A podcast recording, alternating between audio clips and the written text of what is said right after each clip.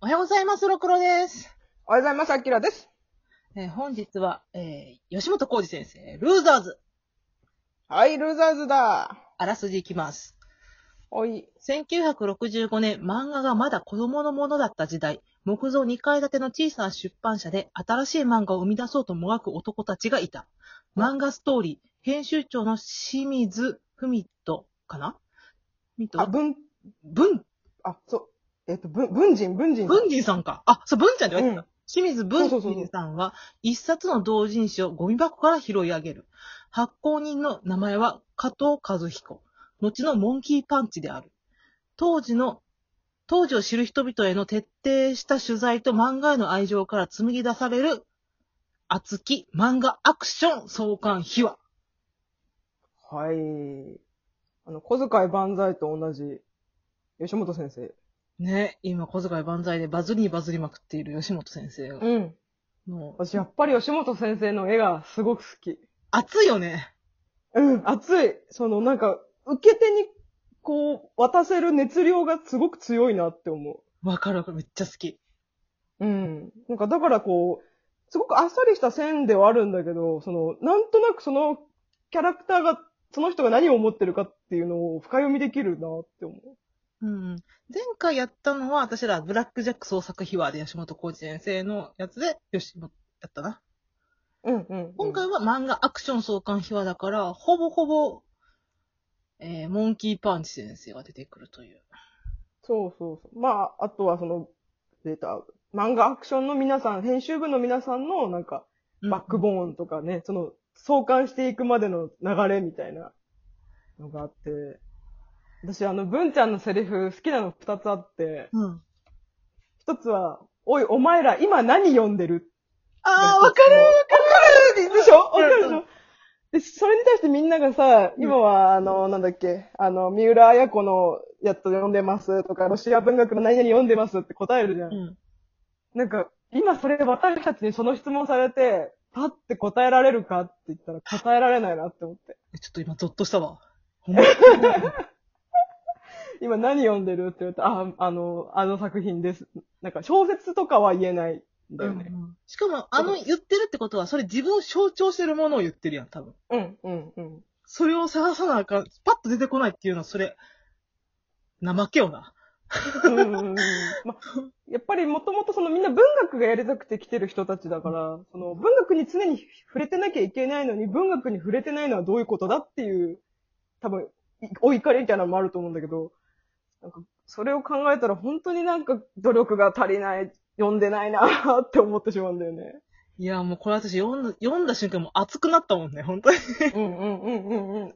そう、文ちゃんがとにかく熱くて、うん。で、あとなんだっけ、ちょうどこれさ、戦後の生まれの子供たちのそのベビーブームで子供たちで、うんそ。の初めてまず死なない時代を生きてきた子供たちが、その、大人と子供の間の青年っていうのが初めて生まれたっていう。で、この青年たちに向けた漫画を作る話なんだけど、あの、あれ私、文ちゃんのセリフ二つ好きなのがあるって言って、もう一個言うの忘れたけど、ちょっとそれを忘れたから、ちょっと後で話すけど。ああーの、あ、じゃあ、この、うんどっちかというと1巻より2巻、3巻が好きやねん。いや、うんうんうんそういうアクションがどんどん作られていくっていうところやねんけど、うん。うん。えっ、ー、とね、私が好きなシーンは、うん。漫画アクションが創刊されて、人々からすごい受け入れられて、私、うん今だ、今の時代考えられへんねんけど、その、うん。漫画雑誌が売り切れ、うん。うんうんうん売り切れるっていうことがあんまないやん。そうだね。うん。なんか、たまにね、あんあんとか売り切れるのはあるけどね。そういうのが売り切れで、と、っていうことは書いてあって、うん。その中に、まあ、こんだけ絶好調やのに、えっ、と、どっかからビッグコミックやったっけそうそうそう。うん、ビッグコミック小学館から。そうそう、出てくる、で、アクションってどっちかっていうと、新人さんをこう集めた文学的な漫画やうん。うん。まあ、ある意味新しいんやけど、ビッグコミックってその大手の出版社が出てくる、もうそれこそ手塚治虫だったり、ほんま有名な人たちばっかりがこう集まってきた少,、え少年誌が出てくるっていうので、文、ちゃんが、その本屋で本を、ビッグコミックを手手に取って、悔しさのあまりに、さ、なんか、酒場で飲んでる背中みたいな、うん号泣したよな。悔しさで泣けるってさ、うん悔しさで泣けるってすごい私羨ましいのよね。うんうんうんうん。自分が本気で戦ってる場所で、うんやってきたそのビッグコミックっていう強い、強いや漫画が来て、うん。その、な、その背中で語ってるだけであって、その、その背景にその悔しいよみたいな歌詞が流れ、うん。流れてるのよ、。当時の歌の。あの、はいはい。あの、帰ってきて酔っ払いを歌ってた人たちだ。うんあとのそう2ページ使って、そうそうもう背景で悔しいっていう思いをこう出してるっていううんうんうん。のがもう号泣したわ、私。確かにね。しかもなんかこう、この編集部の人たちも、文ちゃんもそうなんだけどさ、みんなさ、全部10社ぐらい受けてきて、うん。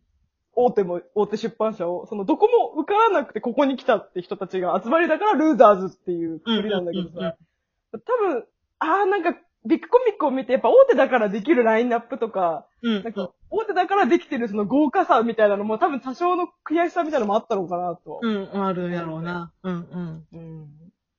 そこを感じ取って、すごい、そこに涙した、私は。うん。熱いよね。そのあと後に、私、うん。あ、あ、どうぞ。その2個目のやつ思いあ出す。あ、うん、あ、えっとね、こあの、つつみさんの話をちょっとしたくて、うん。あの、つつみさんって、普通にその、文芸誌にいた人で、あー文ちゃんとは違うとこにいた人なんだけど、うん。まあ、一回その、増刊で、ま、漫画アクションを作って、一緒にお祭りみたいな感じでやって、で、その後実際に週刊誌として創刊するときに、その創刊、創立メンバーとして、副編集長として、文ちゃんがスカウトした人なんだけど、うん。